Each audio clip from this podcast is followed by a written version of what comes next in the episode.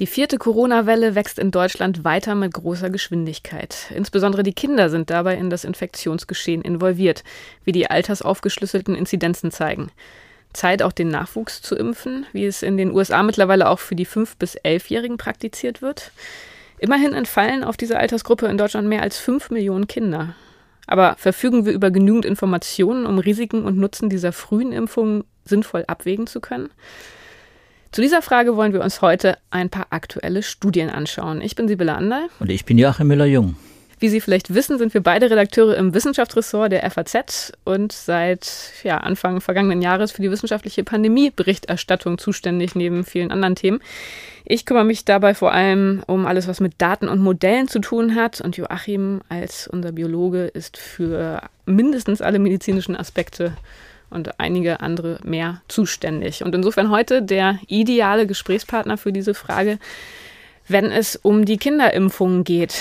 Joachim, ich habe geguckt in den RKI-Bericht von vergangener Woche vom 4.11. Äh, in die altersaufgeschlüsselte Inzidenzdarstellung. Ähm, die 10- bis 14-Jährigen, die führen da mit einer Inzidenz von 356. Das ist wahrscheinlich jetzt in dieser Woche nochmal deutlich angestiegen.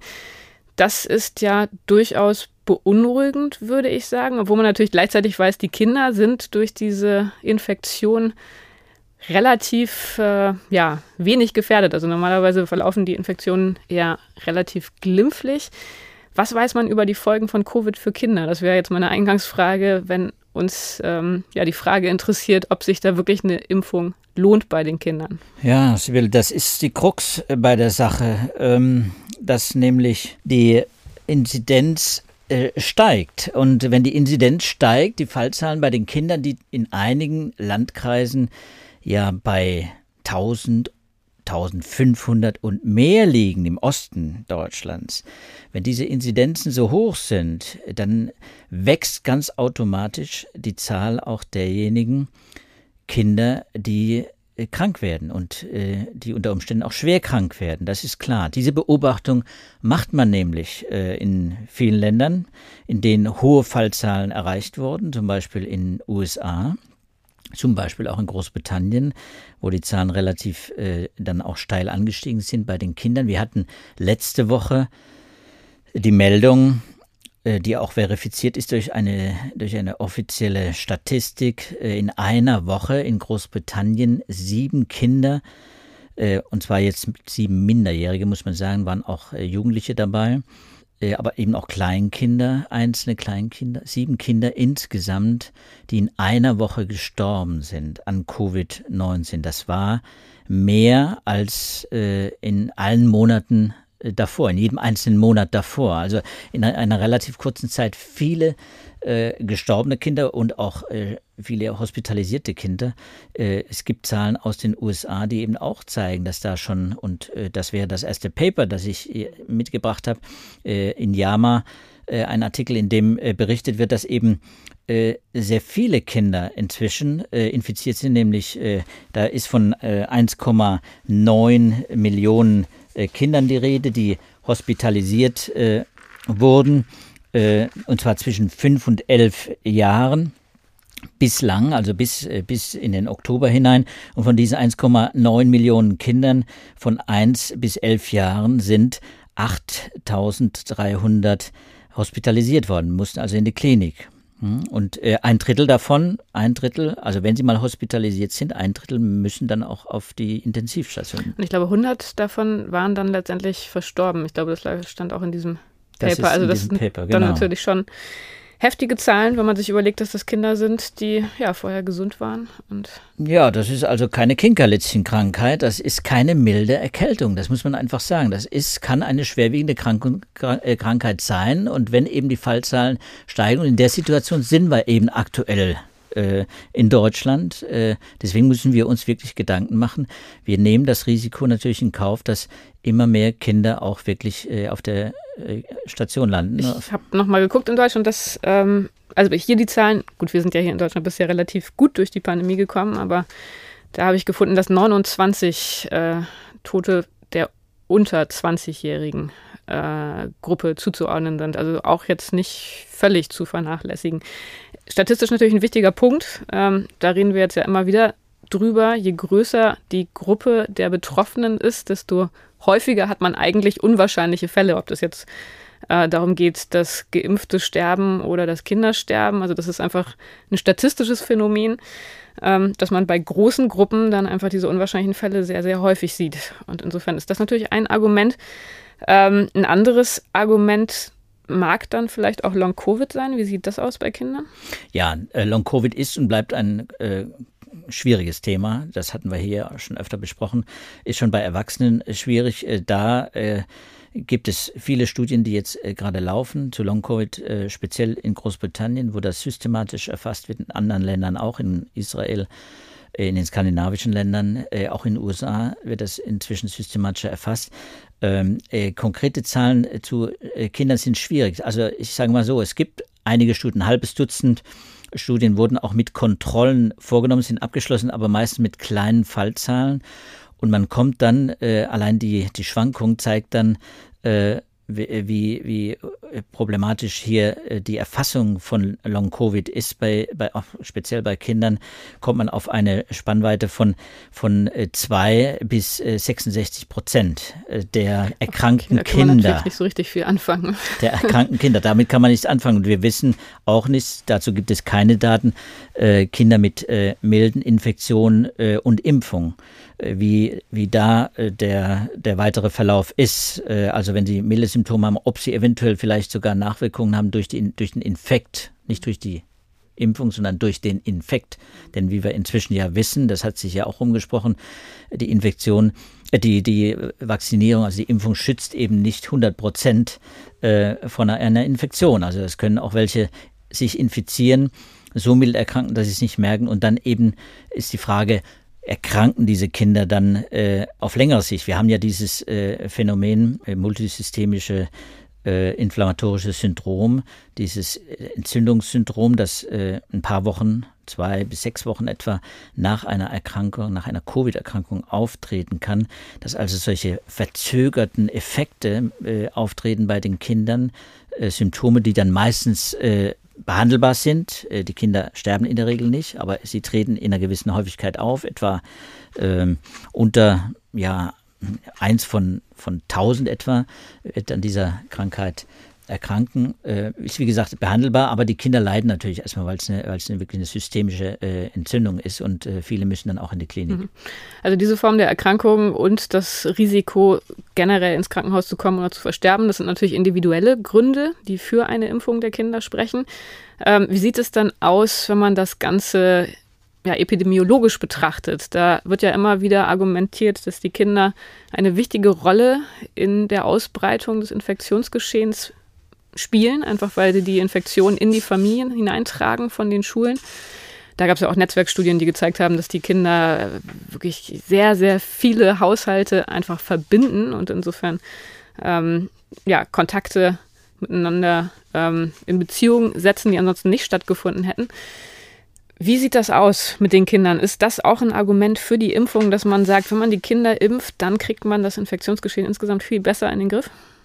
Ja, das ist natürlich ein Argument. Ich äh, würde äh, bei der Gelegenheit jetzt auch äh, gerne ein zweites Paper noch ins Spiel bringen, äh, das im British Medical Journal erschienen ist von einer äh, Schweizer Gruppe, das ich ganz interessant fand. Äh, Petra Zimmermann aus Fribourg an der Universität dort, die hat zusammen mit anderen Medizinern für das Archive of Disease in Children, ein, das ist also ein British Medical Journal Journal quasi, ähm, hat sie eine Auswertung gemacht der Vor- und Nachteile einer Impfung von Kindern zum Schutz vor Covid-19. Macht das Sinn? Die Frage, die wir uns jetzt stellen, wurde quasi von Schweizer Wissenschaftlern dargestellt.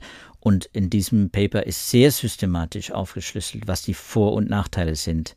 Und wichtig ist, und das ist mein Fazit aus diesem Paper, dass er umfangreich die Argumente und äh, die Evidenzen bis jetzt äh, aufführt, dass äh, sie zu keiner Empfehlung kommen. Sie sagen, wir können es nicht empfehlen, wir sagen, das ist eine komplexe Entscheidung und das ist auch keine einfache Entscheidung. Sie ist viel schwerer als die Empfehlung, die Impfempfehlung für Erwachsene. also die Impfempfehlung für Kinder, wird noch viel schwerer. Und das zeigt sich ja auch daran, von der STIKO hört man da ja noch wenig, aber sie ist natürlich dran. Es ist klar, die STIKO äh, arbeitet auch an dem Thema äh, Impfempfehlung für Kinder. Und äh, ich habe, äh, wenn ich gefragt werde, immer so im Hinterkopf, ja, Dezember, das wäre so ein, so ein Monat, wo, wo, man eigentlich mit der Empfehlung erwarten kann. Ich glaube, ich habe ich hab wirklich mal äh, von äh, Herrn Mertens, von dem, äh, von dem Chef der STIKO, auch diese, dieses Datum gehört, dass dann möglicherweise eine Empfehlung auch kommt. Und die werden natürlich die entsprechenden Paper auswerten und die haben sicher viel, viel mehr äh, Paper zur Verfügung, äh, als wir jetzt hier auswerten können. Aber dass da noch keine eindeutige Entscheidung gefallen ist, das auch in den in der Literatur, in der Fachliteratur, äh, da man hin und her schwankt, weil es eben Vor- und Nachteile gibt, das zeigt schon, dass die Entscheidung der, der STIKO sicher nicht leicht fallen Genau, jetzt hast du aber sozusagen vorgegriffen. Wir waren ja gerade noch bei den Vorteilen gewesen, nach den individuellen Vorteilen. Die Frage nach den epidemiologischen, ähm, die es ja auch gibt vermutlich. Da gibt, hast du ein anderes Paper mitgebracht aus China, äh, das tatsächlich so argumentiert, dass diese jungen Kinder äh, relevant sind für die Ausbreitung äh, der Infektionen und dass sich daher aus diesem Grund relativ klar, so habe ich das jedenfalls verstanden, für die Kinderimpfung ausspricht. Ja. Das ist ein Preprint, äh, der jetzt erschienen ist in MedArchive. Äh, ein ganz interessantes äh, Paper aus äh, der Fujian äh, Medical University in Fushu. Äh, da geht es um eine Studie in Pujian, also, eine Region da in, in China, in der es einen Ausbruch gab und man hat äh, dann, wie das in China eben auch dann passiert, sehr genau verfolgt anhand der, der, ähm, der medizinischen Untersuchungen und auch der ja, der Datenerfassung, die man da, äh, die man da hat, was die Kontaktdaten angeht, zum Beispiel äh, nachverfolgt, wie welche Rolle spielen denn äh, die fünf bis elfjährigen bei der Übertragung äh, der Krankheit und äh, die Studie ist deswegen interessant, weil sie auch äh, eben äh, bis Ende Oktober auch äh, durchgeführt wurde und deswegen auch die Delta-Welle erfasst. Also wir haben das hier auch mit Delta zu tun. Da wird übrigens nochmal durch eine, einen schönen Vergleich auch äh, gezeigt, dass die dass Delta eben wirklich auch äh, sehr viel leichter übertragbar ist als zum Beispiel Alpha, auch die Attack Rate, also die Ansteckungsrate innerhalb von Familien, wurde dann untersucht und auch da hat man zeigen können, dass sie deutlich höher ist als Alpha, 70 Prozent höher als bei Alpha. Und Alpha ist ja auch schon äh, leichter übertragbar äh, gewesen als äh, das Ursprungsvirus. Also äh, da kann man mh, anhand der Daten äh, nachverfolgen, dass also die Delta-Welle äh, da für, ein, für einige Ausbrüche gesorgt hat und, und es wurde die Frage gestellt, welche Rolle spielen die 5- bis 11-Jährigen und dann auch die über 12-Jährigen, für die zum großen Teil eben auch schon geimpft sind in der Region. Die Impfempfehlung gibt es schon länger. Es gibt inzwischen auch eine Impfempfehlung übrigens in China für die 3- bis 11-Jährigen. Also da hat die chinesische Regierung auch inzwischen eine Impfempfehlung abgegeben. Äh, und äh, äh, beziehungsweise sie hat äh, den, den, Impfstoff zugelassen, so muss man sagen. Die Impfempfehlung äh, liegt auch vor, liegt aber jetzt auch durch dieses Paper quasi nochmal vor. Die haben das bestärkt und in dem Paper äh, meinen diese chinesischen Wissenschaftler eben herausgefunden zu haben, äh, was eben dieser, dieser Bevölkerungseffekt ist, äh, dieser epidemiologische äh, Nutzen, den das Ganze haben kann, wenn man die Kinder, die jungen, die, die kleinen Kinder impft, dass sie nämlich dann wirklich auch weniger äh, ansteckend wären in äh, den Familien. Die Infektionsketten gehen in der Regel von äh, den Kindern oder auch umgekehrt natürlich in die Familien rein, über, über die Kinder dann auf andere Kinder, aber sie haben nachverfolgt die Infektionsketten von den Kindern zu den Familien in die in, in, in Unternehmen rein. Also diese Infektionsketten hat man verfolgt und hat dann festgestellt, dass eben diese Kinder, die nicht geimpft sind und eben unter zwölf Jahren einen überdurchschnittlichen Anteil haben an den, an den äh, Infektionen, die man äh, ermittelt hat. Und sie erklären sich das damit, fand ich jetzt wieder immunologisch ganz interessant, sie erklären sich es eben damit, dass eben diese Kinder, ungeimpften Kinder eben auch wirklich keine Antikörper haben, keine Immunzellen zur Verfügung haben, dass es einfach lange dauert, auch bei diesen Kindern, bis das Virus äh, eliminiert ist. Äh, gerade weil diese Krankheit bei kleinen Kindern bei den unter Zwölfjährigen milde, in der Regel milde verläuft, also in sehr, sehr vielen Fällen milde verläuft, ist auch das Immunsystem man hat da die Lymphozyten gemessen, man hat also die, die Immunzellen auch äh, gemessen und hat dann festgestellt, ja, okay, also diese Kinder äh, räumen gewissermaßen mit den Viren äh, langsamer auf im Körper. Ne? Das Immunsystem reagiert äh, langsamer. Äh, es sorgt jedenfalls dafür, dass, dass, dass die Viren länger im Körper bleiben. Und äh, das ist äh, wahrscheinlich einer der Gründe, warum sie dann am Ende auch mehr oder überdurchschnittlich äh, dazu beitragen, dass, dass äh, eine Übertragung stattfindet in den Familien, weil die Gelegenheit, weil die Wahrscheinlichkeit dann einfach steigt mhm. durch die Dauer. So, jetzt haben wir sozusagen zwei Pro-Argumente. Ähm, der individuelle Schutz, dann der epidemiologische Schutz. Du hast uns jetzt schon verraten, dass die Frage trotzdem nicht eindeutig zu beantworten ist, dass alles für eine Impfung dieser relativ jungen Kinder spricht. Insofern muss es da jetzt noch einige Gegenargumente geben. Ich nehme an, das sind zunächst einmal die Nebenwirkungen.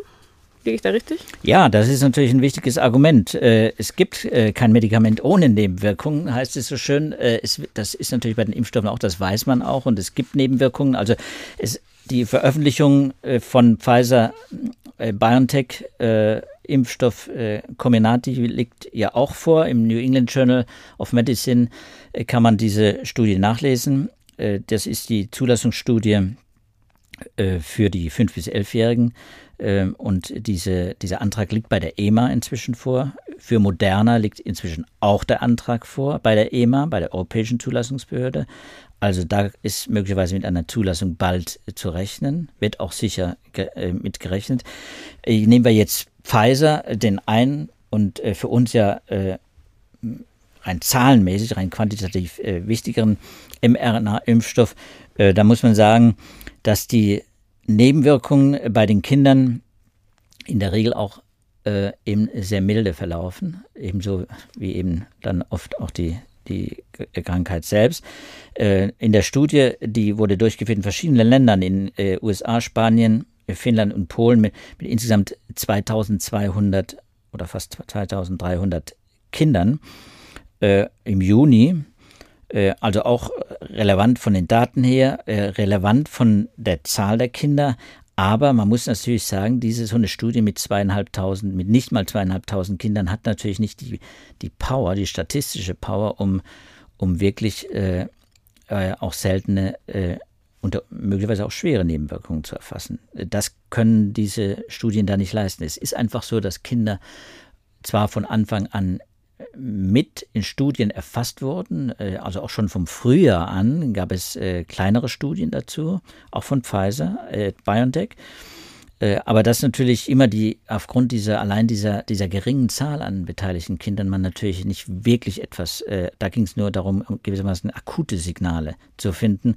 Aber diese Nebenwirkungen, die fälschlicherweise oft unter Langzeitnebenwirkungen sowas gesehen werden, die, die, die, äh, die werden natürlich nicht äh, erfasst, wenn man jetzt zum Beispiel an Myokarditis zum Beispiel denkt. Sowas, was ja dann später dann für Schlagzeilen gesagt hat. Genau? Das ist so eine Herzmuskelentzündung, die man festgestellt hat, dann nachdem das Medikament, also die, der Impfstoff zugelassen wurde, bei äh, jugendlichen Kindern, äh, bei Jugendlichen und Kindern, äh, meistens äh, eher im jugendlichen Alter, äh, bei männlichen Jugendlichen vor allem, Myokarditis, die in der Regel allerdings auch äh, dann behandelbar war und keine schweren Verläufe hatte, aber eben auch nach einer gewissen Zeit, eben nach, nach der Verimpfung, dann auch äh, registriert wurde. Und äh, das hat man in einer gewissen Häufigkeit in seltenen Fällen eben äh, gefunden, aber man hat es gefunden. Das hat man jetzt äh, zum Beispiel bei diesen Studien mit den, mit den 5- bis 11-Jährigen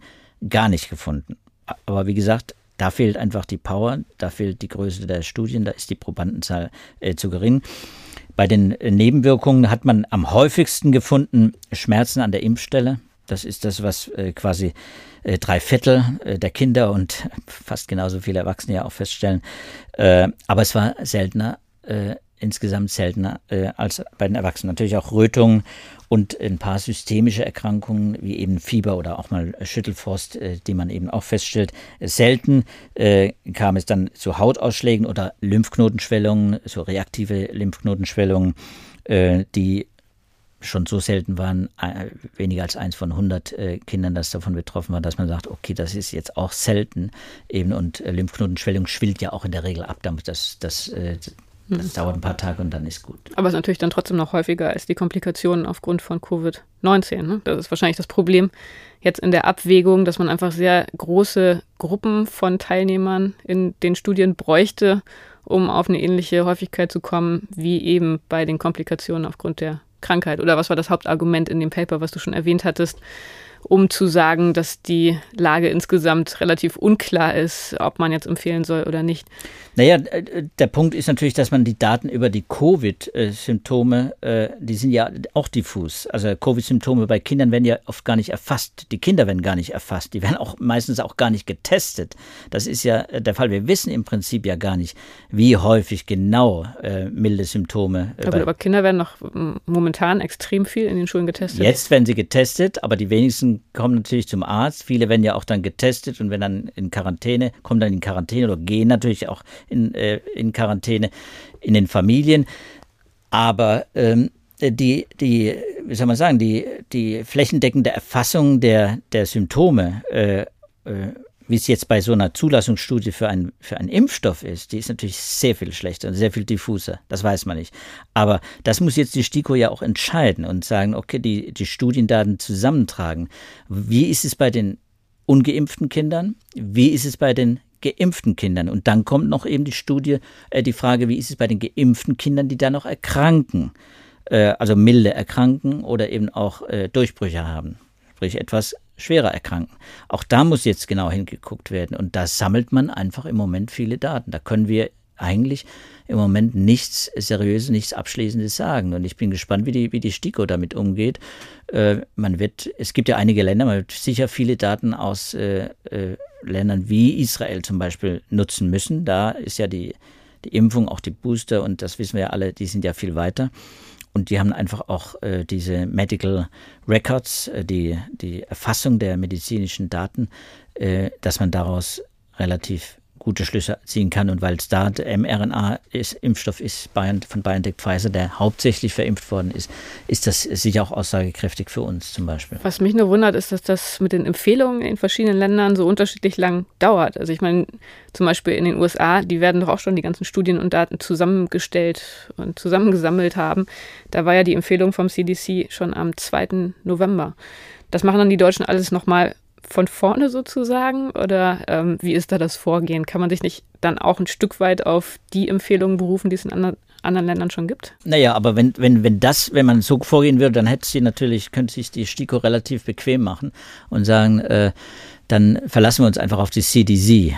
Äh, das das, das wäre der, der einfachste Weg. Das macht man natürlich nicht. Dafür äh, wird ja auch so eine STIKO, Ständige Impfkommission, äh, nicht eingerichtet, weil man äh, nicht nur regionale Besonderheiten beachten muss. Man sieht das bei der Covid- äh, äh, Epidemiologie in Deutschland, dass es ja regional auch sehr unterschiedliche Phänomene gibt, dass es ja auch die wie soll man sagen, Bevölkerungs, Unterschiede in der Bevölkerungsverteilung, auch bei der Bewertung der Daten auch sehr große Unterschiede gibt. In den USA spielen die Minoritäten eine große Rolle, bei Covid auch zum Beispiel sehr viel. Hm.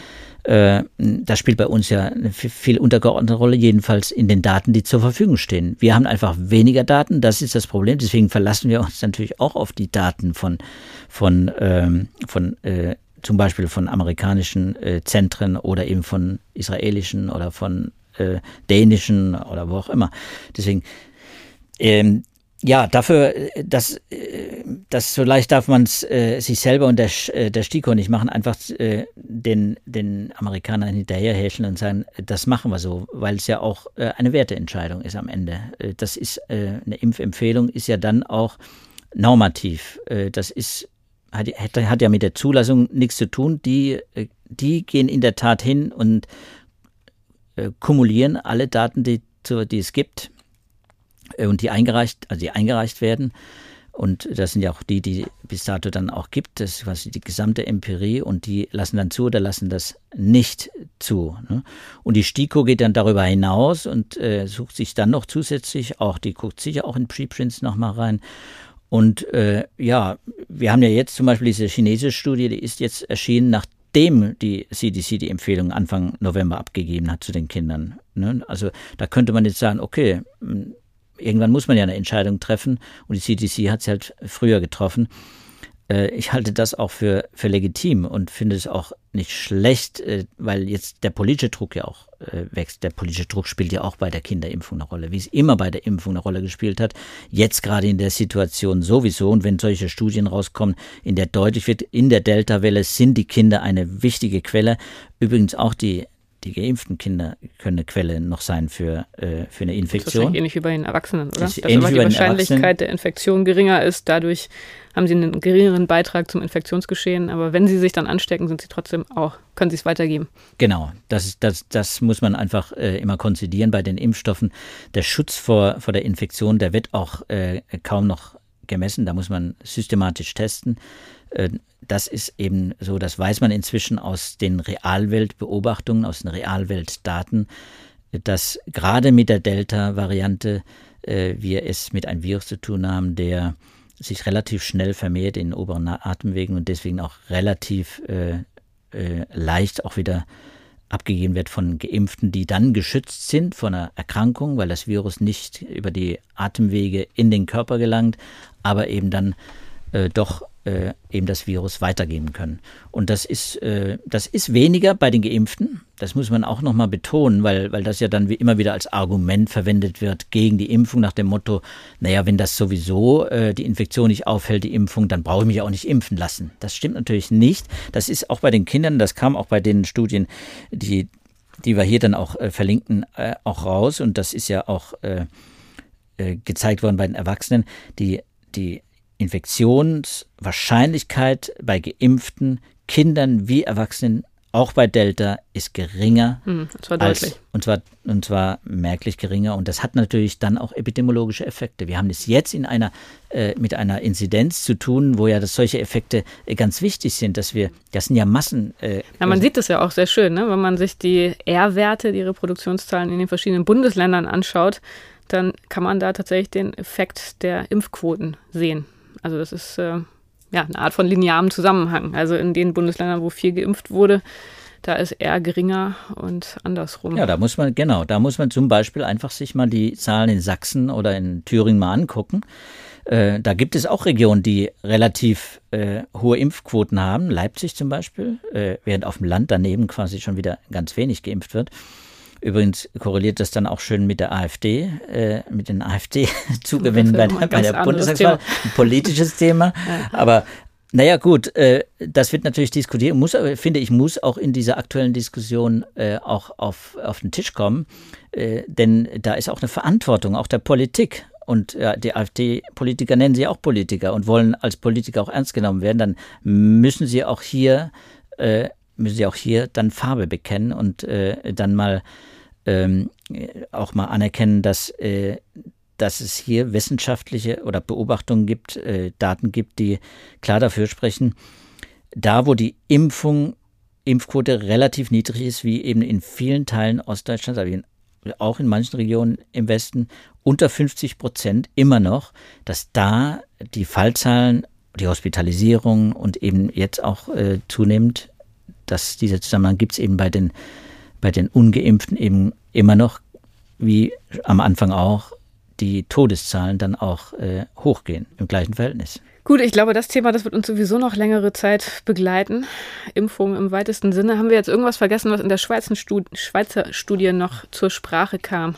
Ja, naja, na was in der Schweizer Studie, die würde ich einfach verlinken, die, die muss man nachlesen. Die, die, die zu besprechen, das, das sind ganz äh, ausführliche äh, Aufarbeitung äh, der, der Pro und Kontras für die Impfung. Ist dann vielleicht aber auch für Eltern eine interessante für, Lektüre. Für, für, Eltern eine ganz interessante Lektüre und das muss auch miteinander abgewogen werden.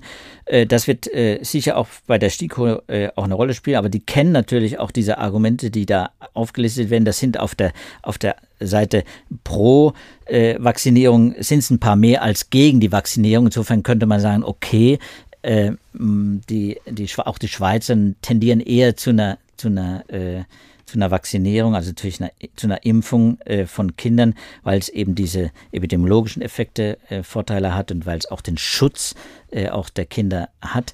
Äh, ich denke immer noch, diese Zahl müssen wir vielleicht nochmal am Ende nennen. 8.500 äh, Kinder, die in der Klinik landen und davon eben ein Drittel, das sind auch äh, über äh, äh zweieinhalbtausend Kinder, die auf der Intensivstation landen in den USA. Das ist halt auch nicht wenig. Mhm. Und äh, wir haben es jetzt mit einer Welle zu tun, hohe Fallzahlen, hohe Hospitalisierung, hohe Durch, äh, Durchseuchung der, der äh, Kinder, dass wir dann wirklich uns darüber klar werden müssen, aus meiner Sicht jedenfalls, dass dass Covid-19 eben auch, auch für Kinder keine, äh, keine harmlose Krankheit ist. Das muss man sagen. Und äh, die STIKO wird jetzt entscheiden, wie ist das Risiko-Nutzen-Verhältnis äh, einer Impfung dagegen. Und wann? Was denkst du? Naja, jetzt bleibe ich einfach mal beim Dezember und hoffe, dass es dann auch, dass es dann auch spätestens Dezember wird. Noch in der vierten Welle, ich bin ziemlich sicher, weil jetzt steht die Zulassung an. Die EMA hat jetzt beide Impfstoffe, beide mRNA-Impfstoffe auf dem Tisch. Das ist eine ganz wichtige, das wird eine äh, wichtige Entscheidung werden. Die werden sie auch nicht deswegen nicht hinauszögern. Äh, die Entscheidung kann im Prinzip jeden Tag fallen. Moderna ist etwas später eingereicht worden als äh, als die äh, BioNTech-Impfstoff. Und jetzt warten wir mal ab, was das äh, wird, wenn die äh, EMA entschieden hat für beide Impfstoffe, wie dann die STIKO darauf reagiert. Man kann nicht sicher sein, dass, es, dass, sie, äh, dass sie dann auch die Impfung empfiehlt. Ich könnte mir vorstellen, es war ja so, dass das schon mal diskutiert wurde bei den 12 bis 19-Jährigen äh, äh, bei der Zulassung, äh, bei der Impfempfehlung damals, die wurde, gab es ja zuerst eine Ablehnung im Juni. Da hat man es, also eine Ablehnung für eine allgemeine Impfempfehlung. Da hat man sich festgelegt und gesagt, okay, nur die, nur die die äh, vulnerablen Kinder, also solche mit schweren Lungenerkrankungen, Diabetes, äh, der schlecht eingestellt ist, äh, der schwer kontrollierbar ist, mit Herzvorerkrankungen, also Kinder mit Vorerkrankungen mit immunsuppressiven Mitteln behandelt werden. Ähm, und äh, Kinder auch, die in äh, Haushalten mit äh, hochvulnerablen Personen, die nicht geimpft werden können, auch leben. Da gab es eine Empfehlung im Juni. So, und dann hat man das ja erweitert. So, und jetzt muss man einfach sehen, wie das, wie das wird bei den unter Zwölfjährigen, äh, ob man da auch so vorgeht. Ich könnte mir vorstellen, dass es auch so passiert, dass man sagt, jetzt zuerst vor allem die vulnerablen Kinder, also auch die dickleibigen Kinder, was wir ja auch leider Gottes viele haben, dickleibige, die höheres Risikoprofil, äh, also ein, höhere, ein höheres Erkrankungsrisiko haben, dann eben wieder die äh, mit Vorerkrankungen, äh, mit Lungenerkrankungen etc., die werden dann sicher zuerst berücksichtigt werden. Für sie muss man eine Entscheidung treffen, finde ich, und zwar möglichst schnell. Und vielleicht wird man dann auch wieder nochmal warten, ob es bessere Daten gibt äh, für eine allgemeine Kinderimpfempfehlung. Kön könnte so passieren. Na, wir werden sehen, wie die Entscheidung ausgeht. Was wir heute gesehen haben, war, es gibt klare Gründe für die Impfung von jüngeren Kindern. Erstens der individuelle Schutz vor schwerer Erkrankung und äh, ja, schlimmerem Todesfolge, äh, was zwar nicht übermäßig wahrscheinlich ist bei den Kindern, aber wenn man einfach eine sehr, sehr hohe Inzidenz bei den Kindern hat, dann hat man eben doch eine hohe Zahl dieser entsprechenden Fälle, die eine Impfung rechtfertigen können. Dann der epidemiologische Grund, dass die Kinder ein wichtiger Übertragungsfaktor sind, äh, um die Infektionen in die Familien zu bringen und ähm, verschiedene gesellschaftliche Kontexte miteinander zu vernetzen. Nachteile haben wir auch gehört. Nebenwirkungen sind bisher noch nicht klar. Da fehlen noch Studien. Ähm, da gibt es noch viele Unsicherheiten. Also insofern eine komplexe Frage. Die Studien, die wir diskutiert haben, die finden Sie wie immer in unseren Show Notes. Insbesondere die Studie aus der Schweiz äh, können wir, glaube ich, als Leseempfehlung festhalten für alle, die sich für dieses Thema interessieren. Ich fürchte, es wird nicht das letzte Mal gewesen sein, dass wir über das Thema Impfungen und Covid im Allgemeinen sprechen, auch wenn ich mich sehr freuen würde, wenn wir bald wieder zu anderen wissenschaftlichen Themen in diesem Podcast kommen. Aber wir befinden uns leider in der vierten Welle und ja, ein Ende ist momentan nicht absehbar. Ich äh, hoffe, Sie haben die Folge trotzdem genossen. Wenn Sie weiter an unserem Podcast interessiert sind und keine Folgen verpassen wollen, dann können Sie uns sehr gerne abonnieren bei allen Podcatchern. Die nächste Folge gibt es in der kommenden Woche und ja, auch angesichts der hohen Zahlen kann man, glaube ich, in dieser Woche aus vollstem Herzen sagen, passen Sie gut auf sich auf, bleiben Sie gesund und wir freuen uns, wenn wir uns in der kommenden Woche wieder hören. Tschüss. Tschüss zusammen, gesund bleiben.